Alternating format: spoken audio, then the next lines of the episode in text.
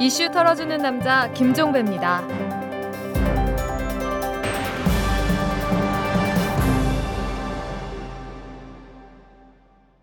5월 18일 금요일에 보내드리는 이탈남입니다.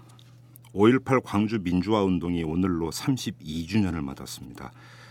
국민의 생명을 지켜야 하는 군대가 자국민을 무참히 학살한 그날 그래도 광주 시민들이 굴하지 않고 끝까지 저항하며 민주 정신을 드높였던 그날 바로 그날이 다시 찾아온 겁니다.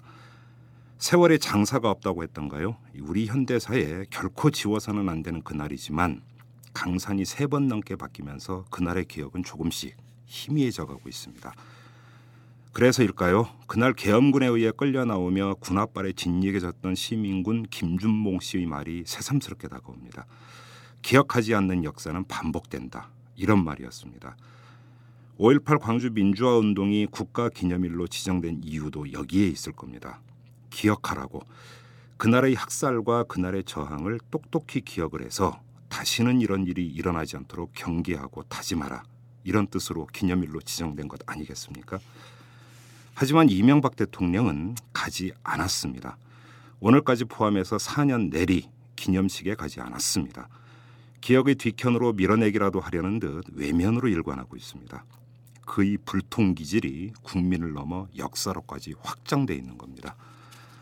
대통령이 광주를 외면을 해도 저희 이털남은 광주를 찾아갑니다. 잠시 털기 전 뉴스 전해드리고 5.18 광주의 그늘 속으로 들어가 보도록 하겠습니다. 통합진보당 혁신비상대책위원회의 이정미 대변인이 오늘 브리핑을 통해서 사퇴 거부자들에게 무작정 시간을 드릴 수 없다면서 21일 오전 10시까지 후보자 사퇴 신고서를 중앙당으로 제출하라 이렇게 못 박았습니다. 경선 부문 비례대표 후보자를 두고 한 말이죠. 비대위는 오늘 오전에 중앙위원회 결정 사항을 공문으로 발송을 하고 비례대표 후보자 사퇴 신고서 역시 발송하기로 했다고 합니다. 글쎄요, 이 버티기 베제라의 이 사퇴 촉구 약발이 먹힐까요? 궁금합니다. 전효 의원의 밀리언셀러 저서인 일본은 없다가 표절이었다라는 법원의 최종 판단이 나왔습니다. 대법원 3부는 오늘 전효욱 의원이 자신의 표절 의혹을 제기하고 이를 보도한 제1늑보 작가 유재순 씨 그리고 오연호 오마이뉴스 대표 등 다섯 명을 상대로 낸 손해배상 청구 소송에서 원고 패소 판결한 원심을 확정했습니다. 재판부는 전혁 의원은 지인 유재순 씨가 르보 작가로 활동하면서 일본 사회의 문제점에 관한 책을 출간할 것을 알면서도 그에게 전해들은 취재 내용과 소재, 아이디어 등을 무단으로 사용하거나 이를 인용해서 책을 저술했다고 봄이 상당하다. 이렇게 표절 판정을 내렸습니다. 적반하장의 끝은 자승자박이었습니다.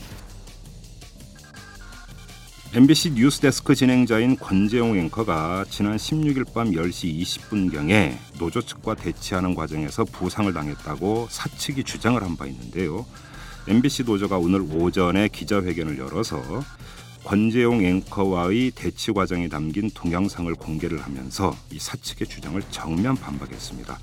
MBC 노조 관계자는 권재용 앵커와 조합원들의 신체 접촉 자체가 불가능한 상황이었다면서 당시 권재용 앵커는 자신을 둘러싼 청경들과도 몸이 부딪히지 않을 정도로 충분히 공간을 확보하고 있었다 이렇게 주장을 했고요. 이 관계자는 또 권재용 앵커가 보상당했다라는 것은 새빨간 거짓말이라면서 사측의 뉴스 데스크를 김재철 사장 보호막으로 전락시킨 책임을 추궁할 것이다 이렇게 말하기도 했습니다. 그나저나 뉴스까지 중단한 권재영 앵커 지금 뭐 하고 있을까요? 지금까지 털기전 뉴스였습니다.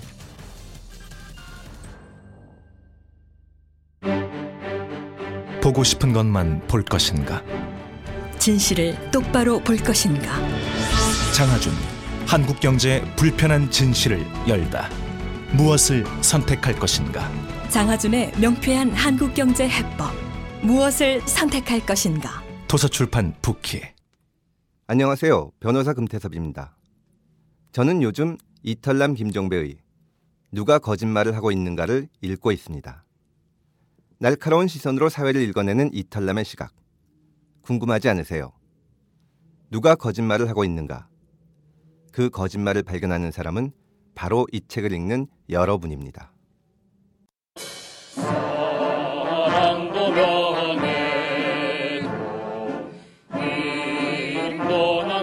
힘없이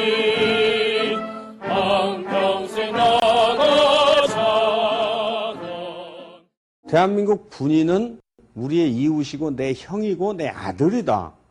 이렇게 생각하고 있었는데 갑자기 시민을 학살하러 나타나니까 처음에는 두려웠지만 이제 분노가 더욱 증폭된 거죠.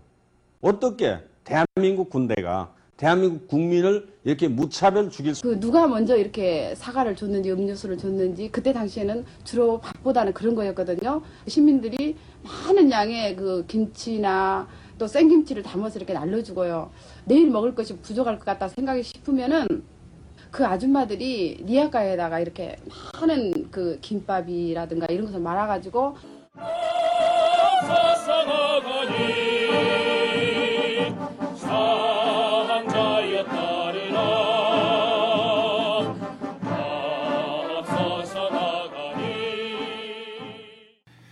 흔히들 말합니다. 광주는 끝나지 않았다. 이렇게들 말을 하죠. 그날 광주 시민들이 맞서 싸웠던 대상인 전두환 일당은 역사의 뒤로 퇴장한 지 오래이고 광주에 씌워졌던 온갖 색깔 음에도 걷어진 지 오래인데도 여전히 광주는 끝나지 않았다고들 말을 합니다. 그 이유는 광주 시민들에게 흉터처럼 남아있는 상처가 좀처럼 치유되지 않기 때문인데요. 32년이란 결코 짧지 않은 세월이 흘렀는데도 그 상처가 결코 달래지지 않기 때문입니다. 자, 오늘은 바로 이 문제, 이 광주의 아픔을 다뤄보도록 하겠습니다. 5.18 기념재단이 피해자와 그 가족의 상태를 조사한 바 있는데요. 그 결과가 상당히 충격적입니다. 이 내용을 중심으로 오늘 인터뷰를 진행해 가도록 하겠습니다. 자, 5.18 기념재단의 송선태 상임 이사를 전화로 연결합니다. 자, 이사님 안녕하세요. 안녕하세요. 네. 자, 본론으로 들어가기 앞서서 좀 한 가지 여쭤볼 게 있는데요. 이사님 오늘 어떻게 기념식은 다녀오셨죠? 예, 예.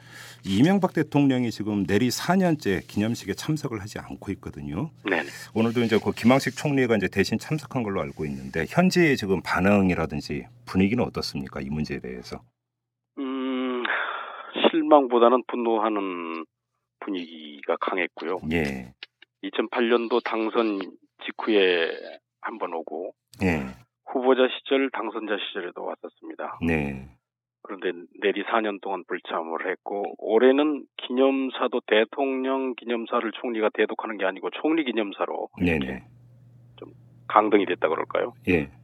뭐 그렇게 됐습니다. 그래서 5.18 정신을 계승하고 이어받겠다고 약속했던 언사가 네. 의심스럽 그래요. 뭐 이 문제는 사실은 이제 그 며칠 전부터 보도가 이제 나왔었었는데 그래서 이제 이 5.18 관련 단체들이 총리가 기념사를 읽을 때 자리에서 일어서는 등의 방법으로 항의 뜻을 표현하는 방안을 논의했다 이런 보도도 있었거든요. 오늘 실제로 이런 장면이 연출이 됐나요? 그, 그 연출되지는 않았고요. 그 네. 보도 자체도 예. 좀 사실관계가 좀 아. 잘못돼 있는 것 같습니다. 왜냐하면 어, 민주통합당 광주광역 식당 기자회견 내용이 그게 들어 있었습니다. 네. 국회의원 당선자들이 일어서서 항의를 하자 야, 예. 어, 이런 게 들어 있었는데 그런 건 없었고요. 예. 에, 저희들 올 관련 단체들 3단체들이 모여서 재단까지 모여서 이제까지 이 이명박 정부가 보여준 5.18에 대한 태도 네. 이런 문제를 종합적으로 정리해서 음흠. 어, 강력하게 항의할 건 항의하고 시정 네. 요구를 예. 하자라는데 의견을 같이 하고 오늘 행사만큼은 네. 전 국민이 지켜보기 때문에 예. 평온한 가운데 보내자 이렇게 했습니다. 그러면 좀 이사님이 보시기에 내지 네. 광주 현지에서 파악하기로 이명박 대통령이 내리 4년째 지금 기념식에 참석하지 않는 이유 어디에 있다고 보십니까? 글쎄요, 제가 볼 때는 이명박 정부가 5.18에 대해서 보여준 건 참으로 당초 약속하고는 달랐는데 왜냐하면 작년에 특히 좀 기승을 부렸는데 네. 2013년도부터 사용할 중학교 역사 교과서 검정 기준, 예. 뭐 지필 기준에서 이걸 5.18이나 4.19나 6월 항쟁 등 우리 한국 현대사의 중요한 민족운동사를 삭제하겠다 이런 발표를 해서 한번 크게 파동이 일어났고요. 네. 12, 12하고 5.18 관련 인사를 국립묘지에 기습적으로 안정하는 결정을 해서 네, 네, 네. 또 그걸 또 당혹하게 했죠. 예. 또 이물리한 행진곡을 5.18 기념식소에서 제외했다든지 네. 특히 우리가 의심스러운 건 사이버 공간에 5.18을 왜곡하고 폄훼하고 공격하는 네.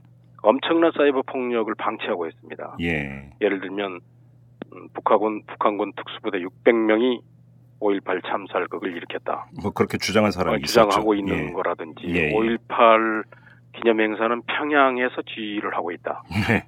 뭐 이런 등등의 어, 입에 담지 못할 엄청난 에, 글들이 예. 예, 근거도 없는 글들이 올라와 있는데 그걸 방치하고 있어요. 그건 저희는 사이버 폭력도 중요한 폭력이기 때문에 이건 국가가 좀 중앙정부에서 엄단을 해야 된다고 보는데 그렇지 않고 있고요. 네네. 유네스코의 우리 세계 기록물로 5.18이 등재될 때 이 사람들이 가서 영국까지 가서 맨체스터까지 가서 반대를 하고 시위를 하고 했었습니다. 예, 예. 뭐 그런 건 국격에 관한 문제고 네. 그런 문제인데 에, 이런 걸 방치하는 듯한 방조하는 듯한 모습을 보인 것은 예. 이명박 태도, 이명박 정부가 5.18에 대해서 어떤 태도를 갖 보이고 있는지 네. 아직도 색깔론이나. 그 다음에 보수 세력만을 안고 가는 대통령인지 하는 의구심이 듭니다. 예. 그, 그 보도를 보면은 이명박 대통령이 서울시장일 때 2005년인가요? 한번 가서 했다가 그 이 망월동 국립묘지를 이제 그 둘러본 다음에 파한 대소를 했다가 해서 한번 비난 여론에 휩싸인 적이 있었고. 그 이제 뭐 후보자 시에도 와서 상석을 예. 밟고 있었고 유형보관소라고 하는 그 영령들의 영정이 모시던 유형보관소에서 파한 대소를 해서 조금 그렇죠. 무리를 일으켰죠. 그래서 혹시 뭐 이런 개인적인 경험이 트라우마로 작용하고 있다고는 보지 않으십니까? 어떻게 보십니까? 글쎄 일종의 그 회피하고자 하는 트라우마지 않나 하는 네. 생각이 듭니다. 그래요. 심리적으로. 알겠습니다. 자, 그 문제는 이 정도로 하고요. 오늘은 좀 본론으로 들어갔으면 좋겠는데 예. 5.18 기념재단에서 이제 피해자와 그 가족들 실태 조사를 했다고 들었어요. 일단 예. 좀 언제, 왜 이 조사를 하게 된 건지부터 좀 말씀을 해 주십시오. 2006년, 7년, 2009년 이렇게 세 차례 조사를 했었습니다. 네. 근데 왜 그랬냐면 그 자살자가 엄청나게 늘어나고 있습니다. 5.18 관련자 중에. 아, 2009년도에 심각했었는데 당시에 비공식적으로 확인한 네. 관련 3단체에서 장례를 치르거나 예. 사인 이제 문상을 가서 사인이 뭐냐 조사했을 때 39명으로 밝혀졌었습니다.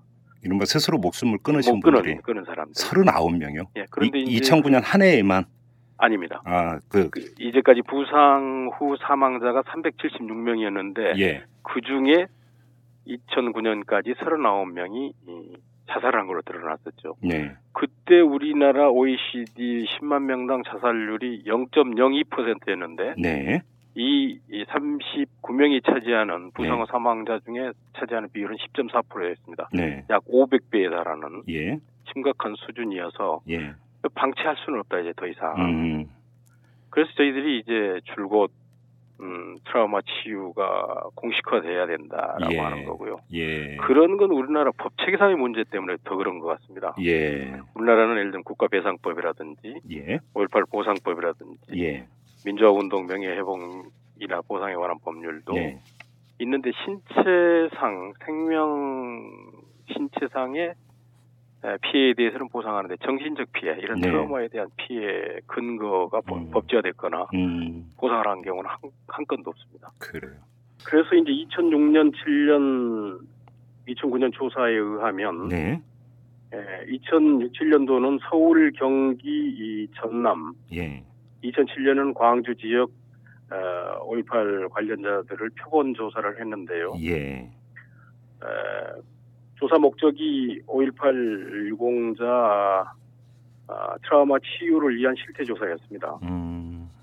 그런데 그 조사가 광주 지역은 트라우마를 앓고 있다라고 하는 대답률이 95%가 넘었고요. 95%요. 예, 그 예. 중에 고위험군으로 분류되는 분들이 약 46%. 46%. 예. 예. 그 다음에 여타 지역에서는 그 절반 수준으로 고위험군이 드러났습니다. 아, 예. 약 트라우마로 호소하는 관련자들이 약 76% 서울 경기 그 다음에 전남 지역은 그랬는데 거기에서도 약 23% 정도가 아, 음. 고위험군으로 분류되는 그런 그러니까 이게 이제 나왔- 고위험군이냐 아니냐의 차이는 있지만 뭐 거의 대부분이 트라우마를 앓고 있다고 봐도. 있습니다. 그러니까 그런 상황 아니겠습니까? 예, 예. 좀 그러니까 그, 예. 항상 이 자살의 죽음, 자살과 죽음 그림자에 가깝게 있다고 봐요. 그래요. 좀 구체적으로 좀 들어갔으면 좋겠는데요. 지금 저 네. 트라우마를 앓고 있다고 이제 말씀을 하셨는데 네. 좀 구체적으로 지금 어떤 상황인지 그걸 좀 그러니까 좀 자세히 좀 말씀을 해주시겠습니까? 한 사례를 좀 들어서. 음, 일, 일차적으로 그 말씀드리고 싶은 것은 트라우마, 즉, 이, 외상 후 스트레스 장애의 증상이 예. 일반적으로 반복적이고 주기적인 악몽을 꾼다든지, 아하. 분노를 한다든지, 갑작스런 그 욱하는 성격의 분노, 뭐 특별한 이유도 없이. 예, 예. 예, 예. 그리고, 에, 회피하거나 대인 기피증이 심하다든지, 예. 음주나 약물을 통해서 그 고통을 잊으려고 한다든지 그래서 알코올 중독처럼 매우 높습니다. 알코올 중독률이. 예.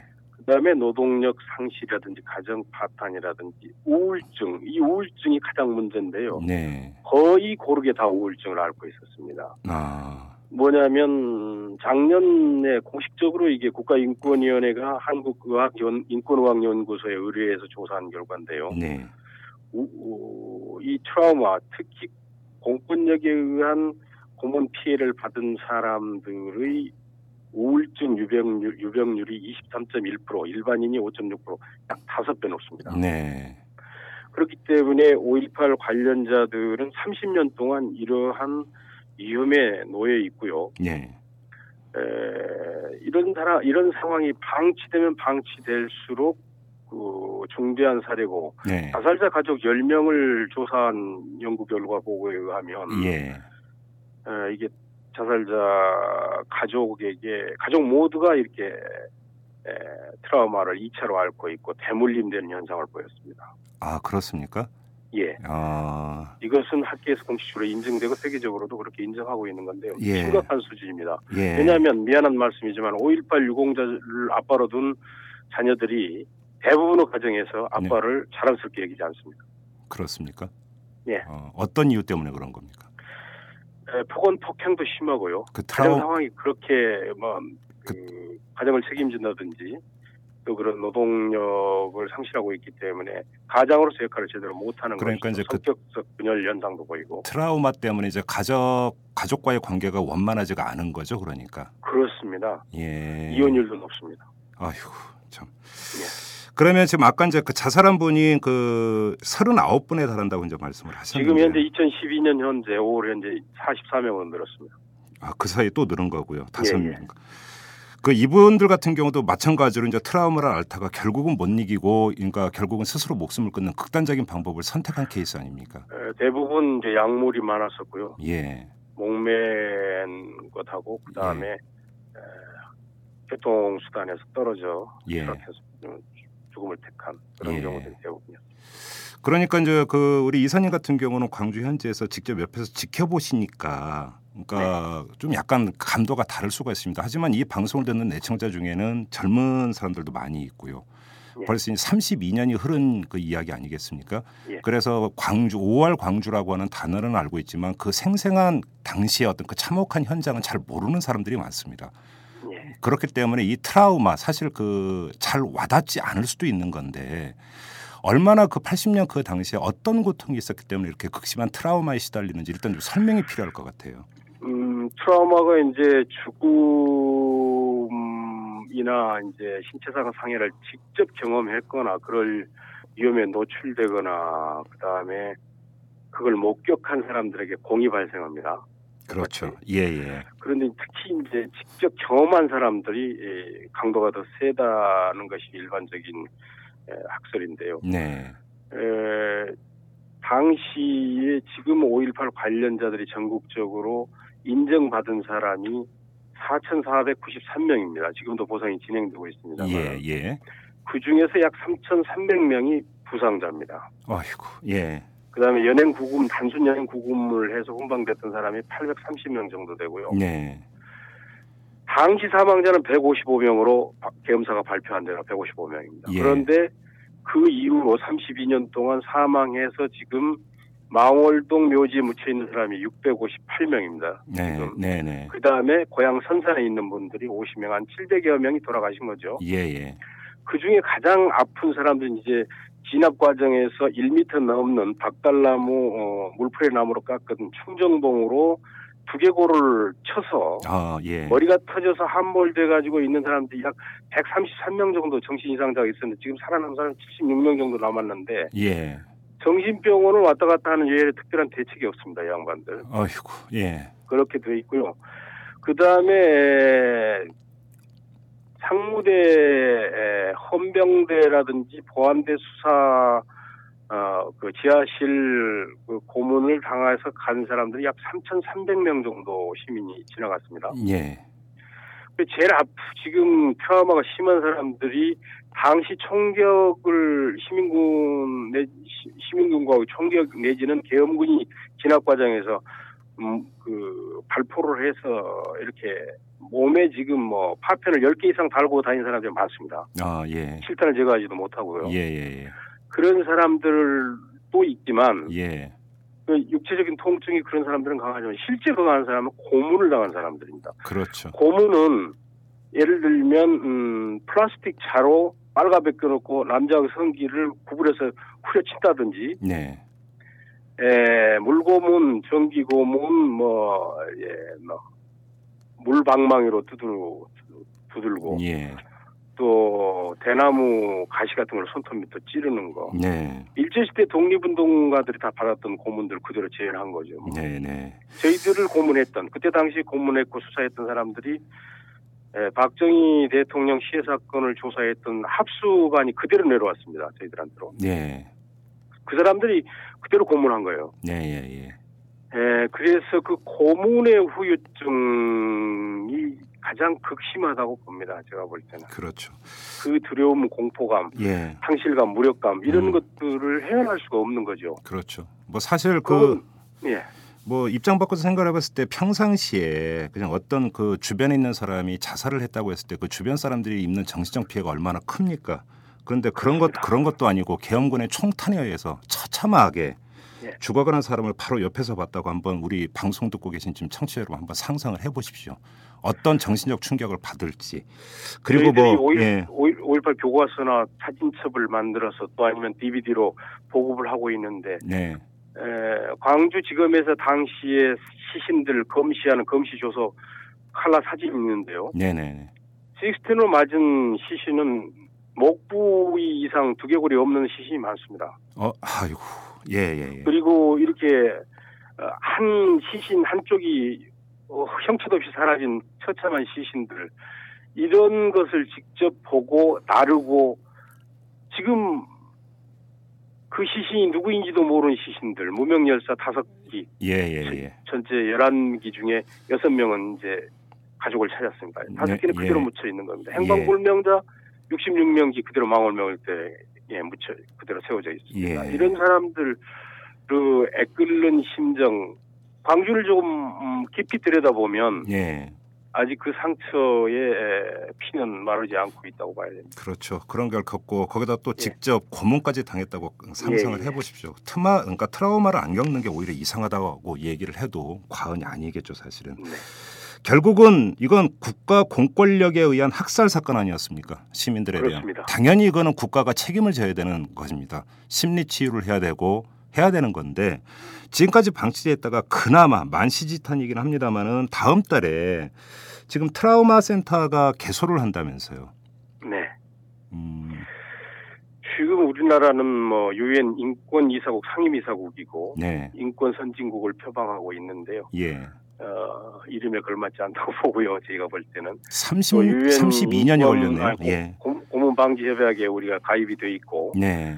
또 유엔 인권 소위에서 권고하는 권고문에도 이제 고문 피해에 대한 에, 모든 치료와 재활을 하- 지원하도록 의무화하고 있는데 네. 이제 뒤늦게나마 이제 정부가 광주 시장의 요청을 받아들여서 네.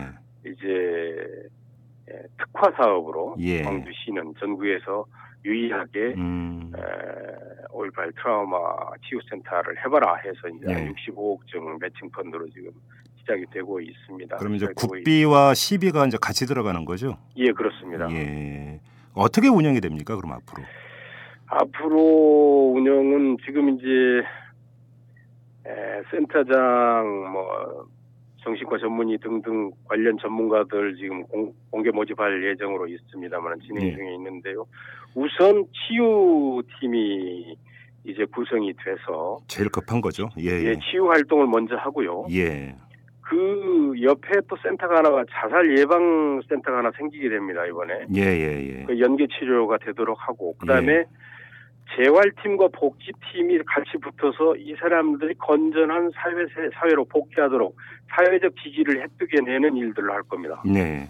그래서 이제 이분들이 필요한 여러 가지 치료면 치료, 네. 약물 치료면 약물 치료 아니면 이 사람들의 생계 문제에 있어서 노동을 할 수 있으면 직업 일자리 이런 것을 알선하는 예. 재활복지 이렇게 가고요. 예. 앞으로 이제 5.18뿐만 아니라 아니고 다른 공권력에 의한 피해자들도 전국적으로 오면 당연히 받아서 따뜻하게 치유를 할 수 있도록 하는 아, 그러니까 예를 또 들어서 뭐 이거 기본 준비를 하는 연구팀들이 별도로 있습니다. 그러니까 뭐 예를 들어서 지금 쌍용 자동차 파업 사태 이후에 지금 그 스스로 목숨을 끊은 분이 한둘이 아니지 않습니까? 예, 예. 그러니까 그분들도 상당한 지금 트라우마에 지금 그 힘들어하고 있는데 이런 분들도 이제 가서 치유를 받을 수 있다는 얘기네요. 예, 당연합니다. 근데 지금 이제 민간 단위에서는 트라우마를 치유하고 있는 게 이제 서울 쪽에 집중돼 있습니다만은 쌍용 자동차를 하는 와락, 예. 그다음에 한국인권의학연구소, 예. 진실의 힘, 예. 사람 마음 등등은 오래전부터 활동을 해왔는데요. 네.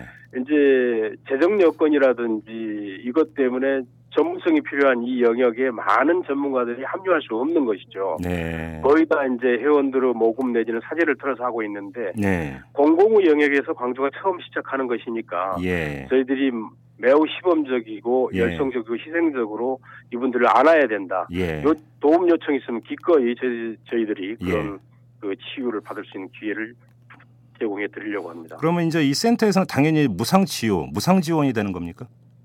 아마 그걸 기본 원칙으로 하고 있습니다. 당연히 무상으로 해야 되는 거 아닌가요? 예, 만약에 이제 전문가적인 약물 치료라든지 예. 입원이 필요하다면 예. 5.18 관련자들은 유공자들이 대부분이기 때문에 예. 에, 여기 보건병원으로 연계해서 음. 가능하지 않느냐 하는 음. 생각을 갖고 있습니다. 뭐 예를 들어서 유공자로 인정돼서 봉- 보상을 해주지 않았냐 그러니까 당신들은 돈 내라 뭐 이런 그 상황이 연출될 가능성은 없다고 봐도 되는 거죠. 이제 그게 오해가 많죠. 일반 광주 시민마저도 그런 오해가 많은데요. 예. 그때 보상 방식이 산업 재해 보상 방식인 호프만식으로 55세까지만 일회 보상하고 향후 치료비라든지 연금 일체 없었습니다. 아 그렇습니까? 그렇게 끝났습니다. 예. 그렇기 때문에 에, 이미 이 사람들이 보상 받아서 뭐 신세를 고치거나 뭐 이런 사람은 하나도 없고요. 네. 그래서 이미 다 탕진하고 소진돼 버렸죠. 그것은. 아 네. 그래요. 네. 당연히 뭐 그런 분들 지금 뭐 정신적인 고통에 엄청나게 지금 시달리고 있는데 당연히 지원을 해야 되는 이제 그런 문제라고 보고요. 78%가 기초생활수급 대상자입니다. 유공자 가운데 예. 78%가요. 예. 사실은 뭐 트라우마 이런 것 때문에 정상적인 경제 활동을 하기 어려워서 지금 그런 현상이 나타나는 겁니까? 뭐 그렇기도 하고요. 예. 원래 이제 그 가담한 사람들이 네. 가난한 사람들이 많았습니다. 아, 예. 흔히 말하는 민중들이라고 하는 분들이. 그렇죠. 예. 알겠습니다. 아무튼 32년이 흘렀습니다. 그러면 그때 시민군이었던 분들, 내지 옆에서 박수쳤던 시민들, 그분들은 지금 많이 연로에 계실 겁니다. 그렇지 않겠습니까? 그 그렇습니다. 자제분들이 이제 지금 이제 건장한 청년이 되어 있을 텐데 개인적으로 궁금한 게 있습니다. 아까 잠깐 이제 그런 말씀을 하셨습니다만 이게 이제 그 피해가 가족에게까지 미치면서 가족들도 상당한 정신적 고통에 시달리고 있다고 언급을 하셨는데 전국적으로 그러니까 광주 민주화 항쟁 그리고 그 민주화 정신에 대해서 충성을 하고 있습니다. 근데 정작 가장 가까이 있는 사람들 그 자제분들은 전혀 그런 생각을 하고 있지 않은 겁니까? 일반적으로? 음, 이 공식적인 통계는 아닙니다만 예. 지난 자살자 10분에 대한 어, 공식 보고서 내용을 보니까 네. 아, 5.18에 대한 의의라든지 예. 그런 정의감은 인지를 하지만 예. 그 관련 당사자였던 가족 구성원, 예. 아버지라든지 삼촌이라든지 예. 누나라든지 보여준 행태에 대해서는 예. 존중하고 있지 않았습니다. 그렇습니까? 네. 하, 어찌 보면 그것도 참 불행입니다. 따지고. 불행입니다. 그렇죠. 에, 그것은 음, 트라우마에 의한 에, 정신적 피해에 의한 여러 가지 에, 정신 질환적 그 치유가 안 돼서 하는 이유가 컸고요. 네. 두 번째는 노동력 상실에 따른 경제 활동이 안 돼서 네. 생활이 빈궁하다는 것 때문에 예. 에, 그런 경제적 어려움 때문에 여러 가지 것들이 예. 에, 가족 구성 내 청소년이라든지 자제분들에 대해서 충분히 배려하지 못하는 그러한 예. 아픔들이 예. 에, 그렇게 존경 존중심으로 이어지지 못하고 있지 않나 이렇게 생각이 됩니다. 아, 참 안- 안타까운 현실입니다, 진짜로. 예. 그리고 좀 하나 좀 약간 껄끄러운 질문을 좀 드려야 될 것 같은데 그 5.18 관련 단체들이 참 많지 않았습니까? 예, 그런데 그렇습니다. 그 이 관련 단체들끼리 의견이 갈리면서 서로 분열을 하고 이러는 경우가 있다라고 하는 보도를 접한 적이 있었습니다. 이것도 사실 불행인데요. 그 분명한 현실입니까? 그게 현실입니까? 음, 지금 그렇게 말씀하시면은 한 10여 년 전에는 관련 단체가 한 20여 개 됐는데 지금 세 개로 줄어들었습니다. 피해 유형별로 유족회, 부상자의 구속자 이렇게 세 예, 개로 나눠져 예. 있죠. 예. 근데 다만 지금 이 단체들이 네. 음, 처음에 출발할 때다. 네. 82년, 83년에 출발할 때 에, 진상규명 책임자 처벌 등을 주장하면서 이제 출발했는데 네. 다른 민주화 운동, 한국 민주화 운동과는 달리 해결 5대 원칙, 진상규명 책임자 처리, 적절한 배상, 예. 명예회복, 기념사업 등의 절차를 밟고 있는 건 광주밖에 없다. 부러움을 살만한 과정을 거치고는 있지만 예. 이제 5.18 관련 단체들이 그런 출범의 자, 그 정신이 어느 정도 해소됐으니까 하나로 예. 뭉치자. 예. 이것은 뭐 이의가 없어요. 이의가 없는데 네. 문제는 뭐냐면 합치는 방법상의 에, 지금 토론을 3년째 하고 있습니다. 어. 먼저 입법을 하자, 먼저 통합을 하고 그 이후에 입법을 하자. 선 입법 후 통합, 선 예. 통합 후 입법 이런 에, 논란이 되는데 왜 그러냐면 이게 예. 30년 정도 굳어졌기 때문에 각 단체들이 예. 조직과 사업이 나름대로 굳어져 왔어요. 네. 이걸 합치려고 하니까 당연히 통증이 통증이 있는 겁니다. 예, 예, 예. 그건 좀 양해를 해주셔야죠. 알겠습니다. 아마 시민사회가 사회적 합의를 위해서 저희 재단과 시민사회가 중재를 서고 있기 때문에 네. 조만간 좋은 결론이 있을 겁니다. 음. 그리고 저 개인적인 경험이 하나가 있는데 2007년에 예. 87년 6월 항쟁 그 이제 20주년이 되는 해 아니었습니까? 이때 이제 그 네. 다른 방송에서 이제 그 특집 방송을 하다가 한 여중생을 이제 전화 연결을 한 적이 있었는데 제가 물어봤어요 여중생한테 87년 6월 항쟁에 대해서 어떻게 알고 있느냐 이렇게 물어봤더니 이 여중생이 방송에서 대답하기를 저 알아요. 그 군인들이 총 들고 나와서 시민들 쏴 죽이는 사건 아니에요. 이런 식으로 이야기를 하더라고요. 무슨 이야기냐면 87년 6월 항쟁과 광주 민주화 항쟁이 섞여 있는 거죠 머릿속에서. 네. 예. 그러니까 정확히 이게 이제 그 역사적 인식이 이제 시간이 흐르면서 조금씩 퇴색해 들어가고 정확한 인식이 안 되고 있다라고 하는 것들을 그때 제가 개인적으로 참 절감을 한 적이 있었는데 이 광주도 지금 조금씩 희미해져 가는 것이 아닌가라는 좀 아쉬움이 있습니다. 어떻게 평가를 하십니까? 명백합니다. 음. 그 참으로 밝히기는 어렵지만은 네. 초중고생의 여론조사 결과 진원지 도시인 광주에서조차 네. 20% 미만입니다. 인지도가 그렇습니까? 그렇습니다. 광주. 광주에서도요? 예, 그렇습니다. 물론 음, 고등학교 대학생은 좀 상대적으로 높습니다만 네. 에, 이런 건 이제 학교 교육을 통해서 돼야 된다. 네. 5.18이 앞으로 가야 될 것은 연대와 참여와 교육밖에 없다고 보는데요. 네. 이 교육을 위해서 5.18 인정 교과서를 만들고 참교육 도서를 개발하고 예. 각종 시청각 교육 자료, 노래, DVD, 영화, 예. 5.18 문학 정서를 다 공급하고는 있습니다. 그런데 네. 교과서는 지금 16개 시도 중에 서울, 경기, 에, 강원, 전남, 광주 다섯 개 시도밖에 보급이 안 됐고요. 아, 그렇습니까? 그것도 예. 한 일개 교회, 광주는 44개 초중고 다 일개 교회 44권이 가 있는데 예. 나머지 시도에는 네 개 시도에는 이제 네 권씩 가 있죠. 음. 교사 지도서까지 해서 음. 그래서 나머지 이제 아 11개 시도에는 금년부터 공급을 확대해 보려고 그러는데 워낙 이제 재정적인 어려움이 있고요. 네. 에, 현지 각 광역자치단체의 교사단체와 시민사회단체, 학부모단체들을 통해서 어떻게든지 좀 보고를 확대해 보려고 합니다. 네. 다만 이게 정상적인 제도 교육 속에서 역사 교육 속에서 충분히 다루어져야 되는데 네. 현재 교육 분과 특히 이명박 정부하에 있어서 계기 교육이라든지 이런 예. 데 있어서 5.18을 채택해 주거나 이런 건 없고 광주광역시 교육청에서는 교사 연수의 공식 에, 연수 프로그램에 집어 넣어져 있고 네네네. 와 어, 계기 수업이라든지 이런 현장 학습 수업을 여러 차례 하고 있어서 그나마 나을 줄 알았던데 네. 여론조사 결과는 그렇게 높지 않았습니다. 그래서 아, 이런 부분에 대해서 각성을 하고 지난해부터 아주 타이트하게 지금 교육을 해보고는 있습니다. 그래요. 그럼 이사님께 이렇게 질문을 드리겠습니다. 네. 그 어린 우리 그 친구들에게 광주가 이렇게 기획됐 이렇- 이렇게 기억됐으면 좋겠다.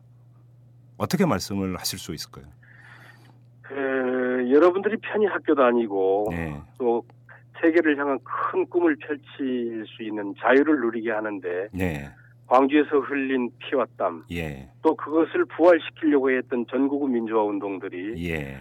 여러분들의 앞날을 보장해 줄 겁니다. 예. 그때 이- 있었던 희생들을 결코 잊지 마세요. 음. 이렇게 얘기하고 싶습니다. 그래요. 오늘 어, 어떤 분도 한 일간지와 인터뷰에서 그런 이야기를 했더군요. 그 기억하지 않으면 반복된다. 역사는 예, 이런 얘기를 그렇습니다. 하셨던데 그 말이 참 맞는 것 같습니다. 예, 그렇습니다. 그리고 광주를 이야기하면 이 사람 이야기를 안 할 수가 없습니다. 전두환 씨입니다. 네. 지금 그 불행하게도 지금 최종 발포 명령자가 누군지 공식적으로 밝혀지지를 않고 있습니다. 공식적으로. 네. 이것도 참 그 아이러니라는 표현도 좀 적답하지가 않죠. 답답한 지금 현실인데 전두환 씨는 자기는 29만 원밖에 가진 게 없다고 계속 강변을 하고 있고 골프는 참 열심히 친다고 합니다마는 그렇게 살고 있습니다. 이 사람한테 어떤 메시지를 던지고 싶으십니까? 음, 그 친구인 노태우 씨는 5.18은 유언비어가 주범이고 12.12 사태는 우발적인 사건이었다. 이렇게 에, 일국의 대통령을 지낸 분들의 또 그와 관련해서 수감 생활을 한 분들 예. 또 44명이 12.12 관련한 사법 처리자고 48명이 5.18 관련한 사법 처리자 92명이 처리된 그 대표 수장격이고 네. 우두머리 격인 이제 전두환 씨가 제가 볼 때는 불교의 기획에서 백담사까지 다녀왔다면 네. 이제 저는 남아 있는 한 줄기 양심과 양식으로 돌아왔으면 좋겠다. 음. 그리고 역사의 진실을 밝히고 가는 게 네. 좋다. 저는 음 김구 백범 김구 선생을 암살했던 안부희 씨가 끝내 입 다물고 갔을 때의 처절함, 네. 우리 후학들 뒤에 남겨진 이 국민들의 가슴, 찢어진 가슴을 헤아리지 못하지 않았습니까? 예. 예. 어떻게 치유할 길이 없었는데 예. 저는 대통령으로 지, 대통령을 지낸 전두환 씨가 음. 아, 권력을 어떻게 잡았든 간에 예. 이제 역사의 진실을 밝히고 가는 게 예. 저는 그분이 마지막 해야 할 일이다 예. 이렇게 생각이 됩니다. 예. 마지막으로 참 궁금한 게 있습니다. 그 해마다 오늘이 되면 하얀 소복을 입으시고 얼굴은 굵은 주름이 패이신 할머니들이 오셔서 묘비를 쓰다듬는 장면을 은근히 아, 눈에 선한데 그 자식을 가슴에 묻은 분들이시겠죠. 오늘도 그런 그 할머니들이 많이 오셨나요? 어땠습니까? 예, 예. 30년 전에는 음, 참 고급에 단장하고 얼굴도 아, 평평하셨는데 예. 벌써 이제 할머니들이 다 돼서 예. 부축을 받고 예. 어, 묘역에서 묘비를 쓰다듬고 있는 걸 보면 예. 가슴이 너무 안쓰러웠습니다. 예.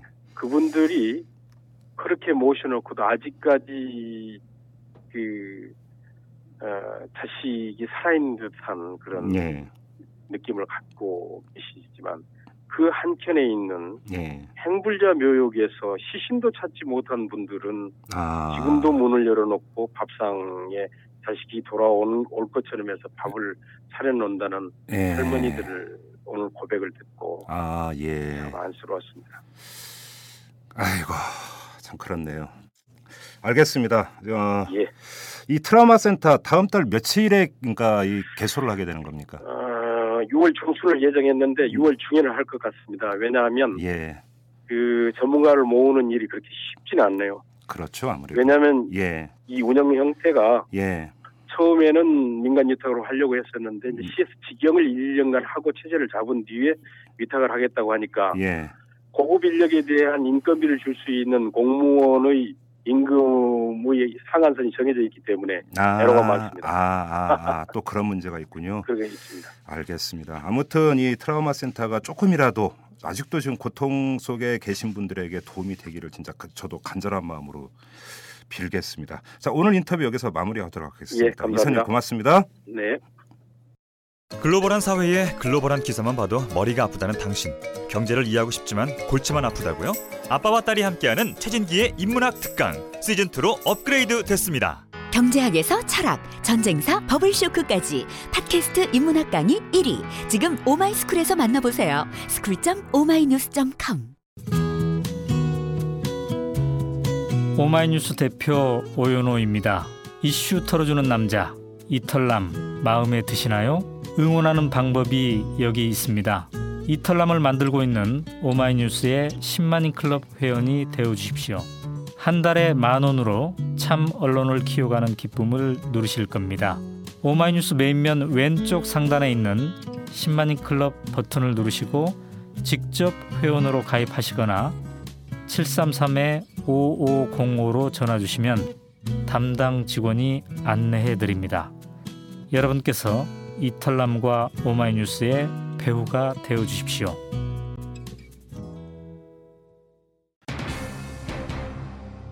오월 광주는 절대 잊혀져서는 안 됩니다. 그날 광주의 시민들 또한 결코 잊혀져서는 안 됩니다. 5월 광주가 있었기 때문에 그날 그 시민들이 있었기 때문에 우리가 지금 조금이나마 자유롭게 살고 있는 것 아니겠습니까?